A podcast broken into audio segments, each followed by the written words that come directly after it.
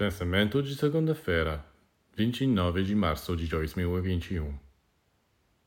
Deus primeiro enviou Moisés para ensinar justiça aos homens. Então ele enviou Jesus para ensinar-lhes amor e perdão. Sim, mas não devemos parar por aí.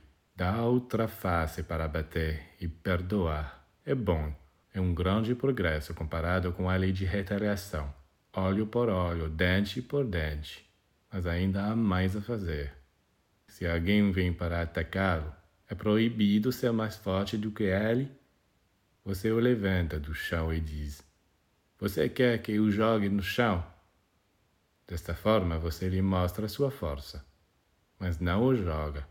Você o abaixa suavemente e então ele começa a respeitá-lo. Isso não é melhor? Por que você deve ser sempre espancado, sempre massacrado?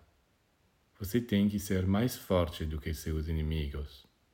Com um gesto, com um olhar, com uma frase, você os imobiliza. Eles se sentem pequenos, miseráveis, eles se retiram. Se você não consegue triunfar no plano físico, pelo menos tente triunfar no plano mental. É muito melhor do que se deixar massacrar por pessoas desonestas, injustas e más.